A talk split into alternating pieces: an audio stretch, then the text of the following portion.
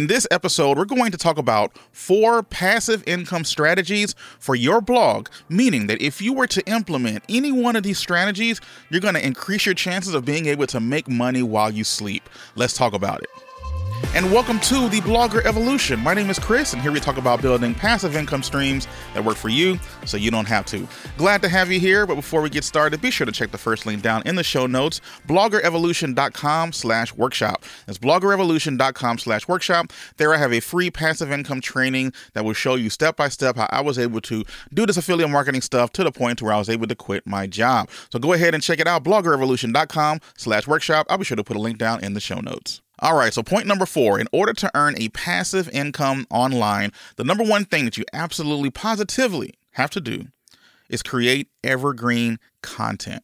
Evergreen content is just like what it sounds. Think about an evergreen tree. An evergreen tree is green year round, no matter the temperature, no matter what's going on. Those types of uh, uh, content that we are going to create is the exact same thing. It's content that can be searched for, can be looked at, whether it's January, whether it's June, whether it's December. It really doesn't matter as long as you create content that people are looking for and asking questions about 24 7, 365 days a year. So the question is obviously, how do you come up with these evergreen type content? Well, the number one way that you can come up with content like this is just think about it critically. Okay, so to think about it critically, just simply sit down and ask yourself okay, if I create a blog post for the best golf clubs for Father's Day, how evergreen is that? When you think about it, it's not really, right? Because it's only going to be relevant around Father's Day. Every other day of the year, it's not going to be so relevant, meaning it's not going to be getting as much content or sorry, as much traffic as it needs to be. Find questions that people are going to be asking year round. A better example of this would be how to buy the best golf clubs that type of question is usually going to be asked throughout the entire year. But if you really think about it, even with golfing, you know, golfing kind of takes a dip during the winter when most people are not playing it. So, what about something else, like maybe how to lose weight? Now, granted, that's a very difficult term to ever rank for, but if you can niche down, meaning you can get a little bit more specific, how to lose weight while XYZ or something like that. Getting much more specific is going to help you in having an opportunity to be able to rank for a very competitive keyword like that.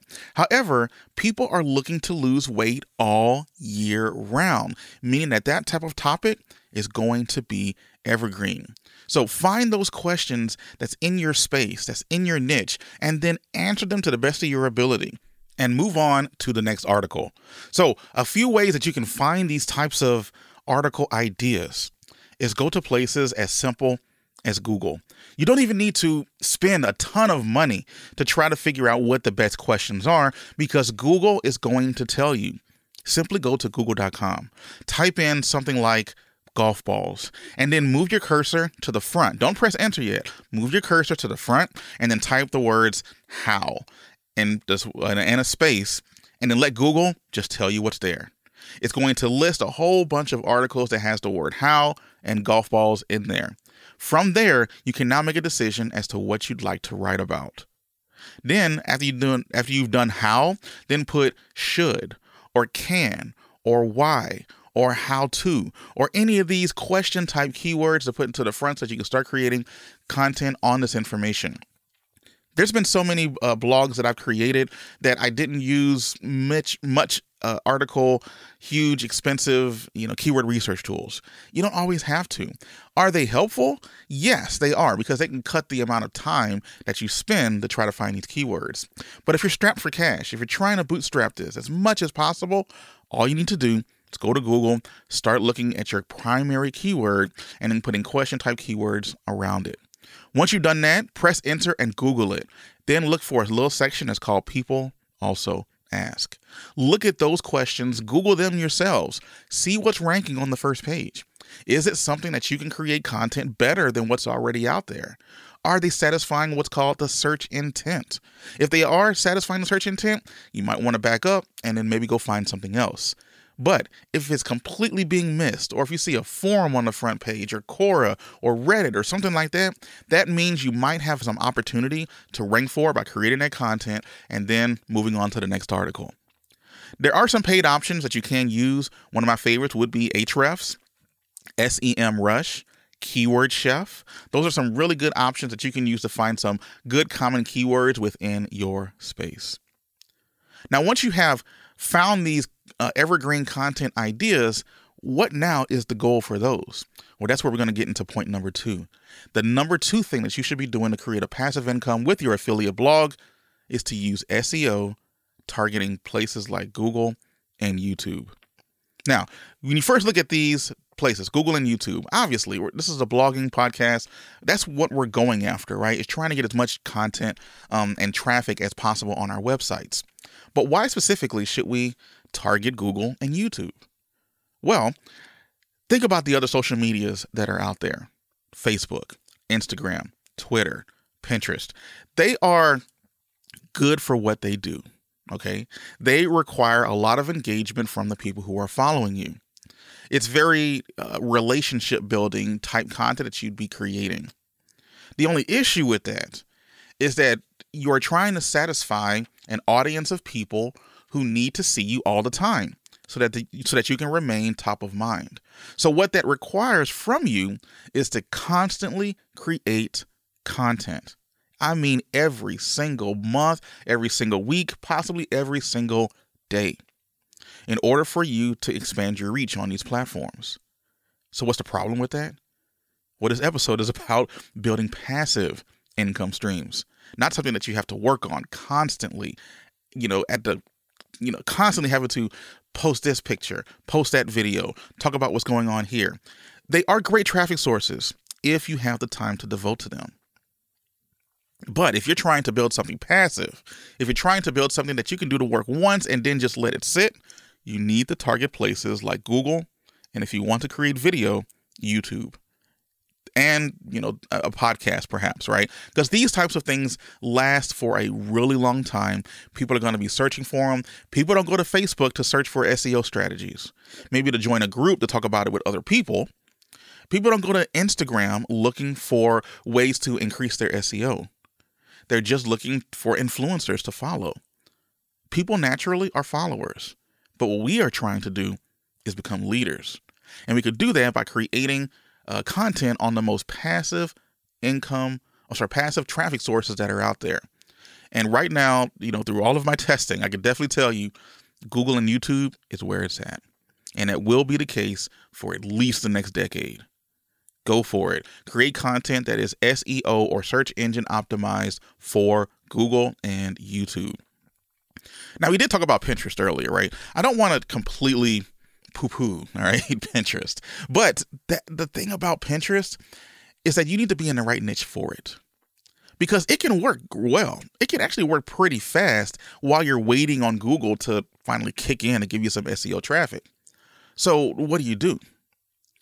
So with Pinterest, you have to just constantly, constantly again post pins. And I've talked with a lot of people in the industry. I'm going to be honest, I haven't necessarily jumped too far into the Pinterest bandwagon because I've had so more so much more success using SEO. But I've known a lot of people who've had a lot of success with Pinterest. I've had websites that got traffic from Pinterest. Trust me, I've been banned from Pinterest at least 3 times. But eventually, you just have to constantly post post post. Pinterest has been has lumped themselves in the same place as Facebook, Instagram, Twitter, and even YouTube to a certain extent, wanting people to stay on platform. So if you're trying to get people off of these platforms to your blog, they may not push your content. In fact, they might even suppress it. So what do you do? What can you do to continue uh, uh, at least building something when it comes to Pinterest? Well, make sure that your niche is right for it. So, for example, if you have, um, if you're teaching people how to pass certain insurance tests, that's probably not going to do the greatest on Pinterest. But if you're in a gardening niche or the fashion niche or even golf to a certain extent, right? You can probably have an opportunity of posting because those are very visual niches. Pinterest has changed and you might be able to find success with it if you give it a try. But your best bet is going to be going after something like Google.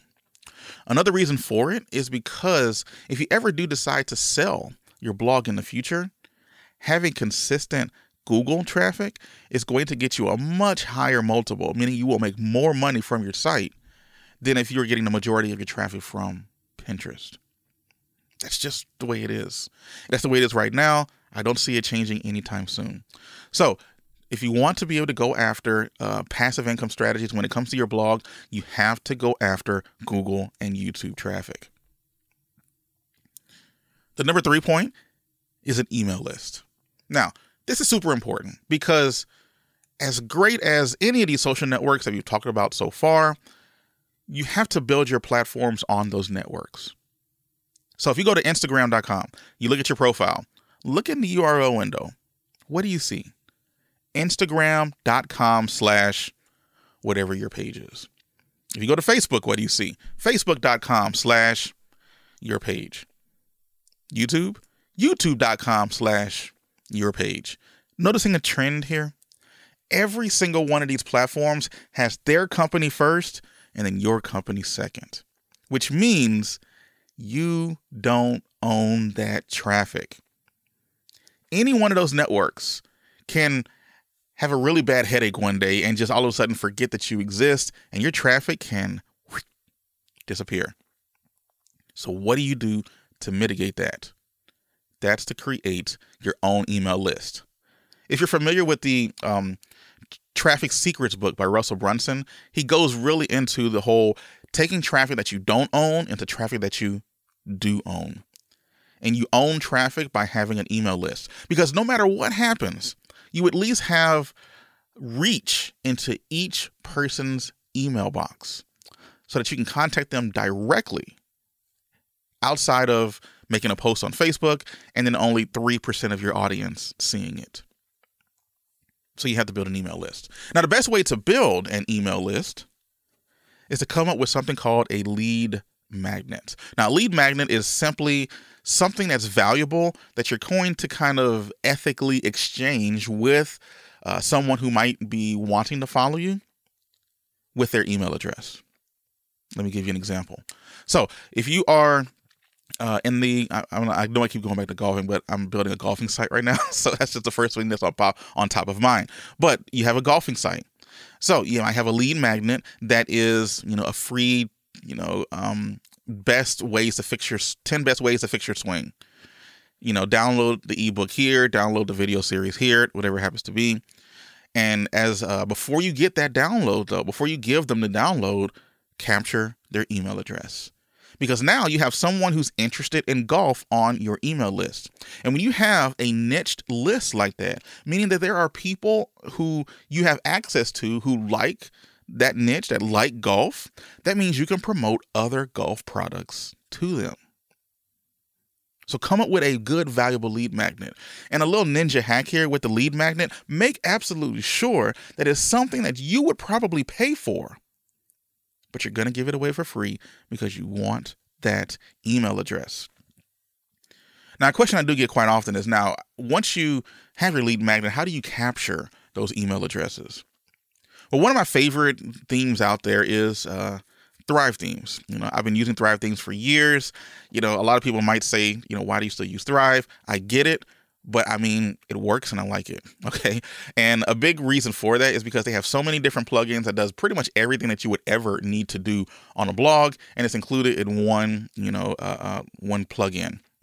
But one of the things on Thrive Themes is called Thrive Leads, which allows you on your website to capture email addresses whether it's pop-ups or a banner that pops up at the top maybe it's a little side jump that comes out and says hey why don't you join my email list you can even put email call to actions within your content automatically throughout your site by just pressing a button.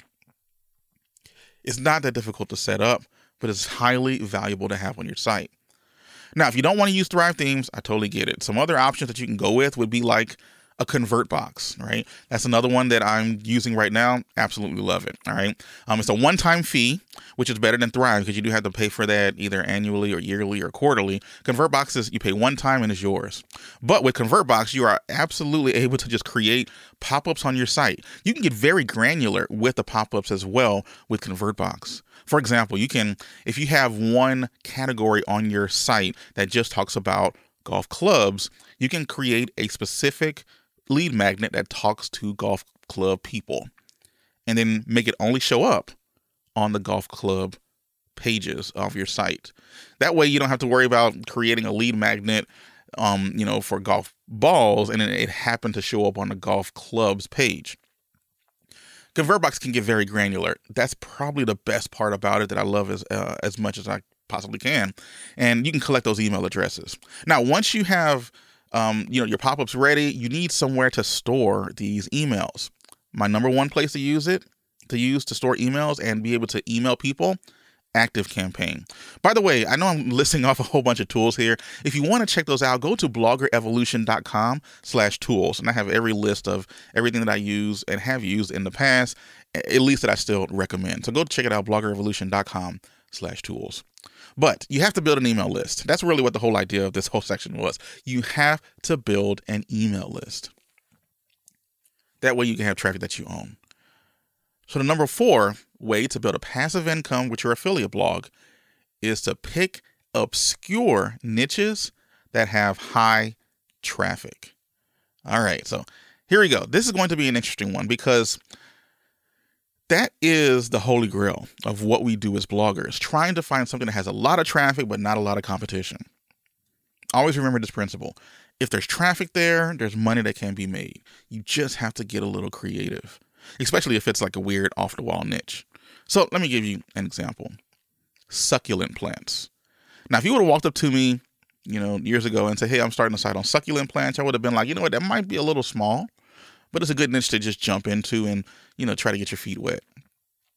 But I know about a couple of huge, huge succulent plants websites that I had no idea, you know. So that just shows you right there I'm not always right. But regardless, um, that's an example there. It's kind of obscure. You would think that it might be even too small, but there's a lot of people interested in it.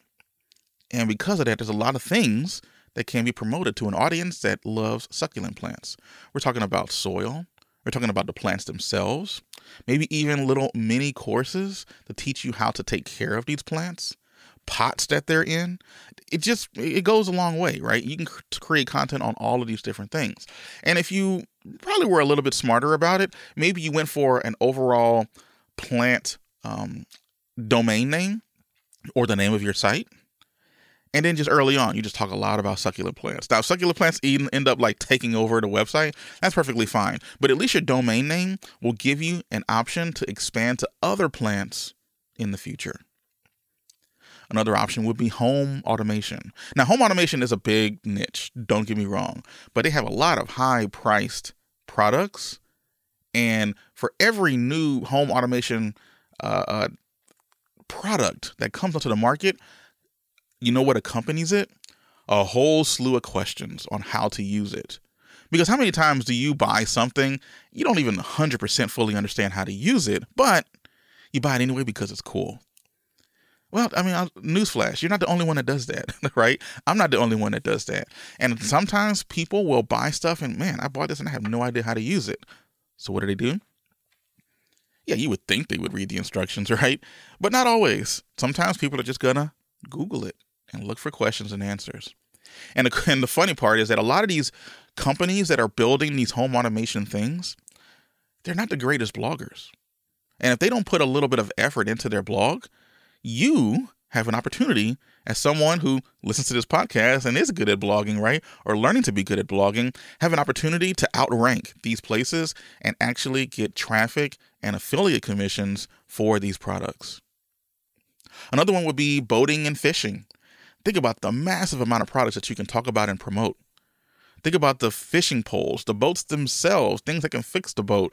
Um, you know, I'm not in the space, so I can't really think of a million things for that. But yo, that's that's just another option as well. Very huge niche. It's outdoors. You can keep it nice and broad, and then maybe even jump into, you know, uh, uh, tents and other types of uh, camping stuff. Survival, you know, is probably one of the biggest overall niches for that. Regardless, again, another option. What about speed skating? Speed skating is interestingly a very well, uh, I should say, untapped niche that a lot of people should probably jump into. And uh, there's a lot of uh, products that you can promote. There's courses that you can use as well to try to teach people how to do speed skating. And that's just one little aspect of it. There's other types of skating as well that you can talk about. Now, you might be thinking, Chris, I'm just naming off all of these, um, you know. So oh, let me just rephrase that. You might be asking yourself, Chris, why are you naming all of these different types of niches? Why don't you just do them? Why are you telling me? And the reason for it is because I just don't have time. There's so much opportunity out there I don't have time to jump into every single one of these. But guess what? My loss can be your gain. Pick one of these niches and just do it. See what happens. Get some traffic to your site. All of a sudden, you're going to be getting some passive income because you're going after obscure niches, targeting SEO, evergreen content, and building up your email list. Now, the strategy that we've been talking about so far it's been very successful for a lot of bloggers, including Jeff Bridenstine, who gets over 1 million visitors to his niche sites every single month. I want you to go check out his episode. It's episode 33 of the Blogger Evolution, Blogger Evolution podcast. Be sure to go check it out. I'll be sure to put a link down in the show notes as well. Also, if you'd like some help on how to build these passive income websites, be sure to go check out my free workshop over at bloggerevolution.com slash workshop. It's blogrevolution.com slash workshop. I have a free training, showed you step by step how to do this stuff, plus how I was able to scale it to the point to where I was able to quit my job. So be sure to go check that out.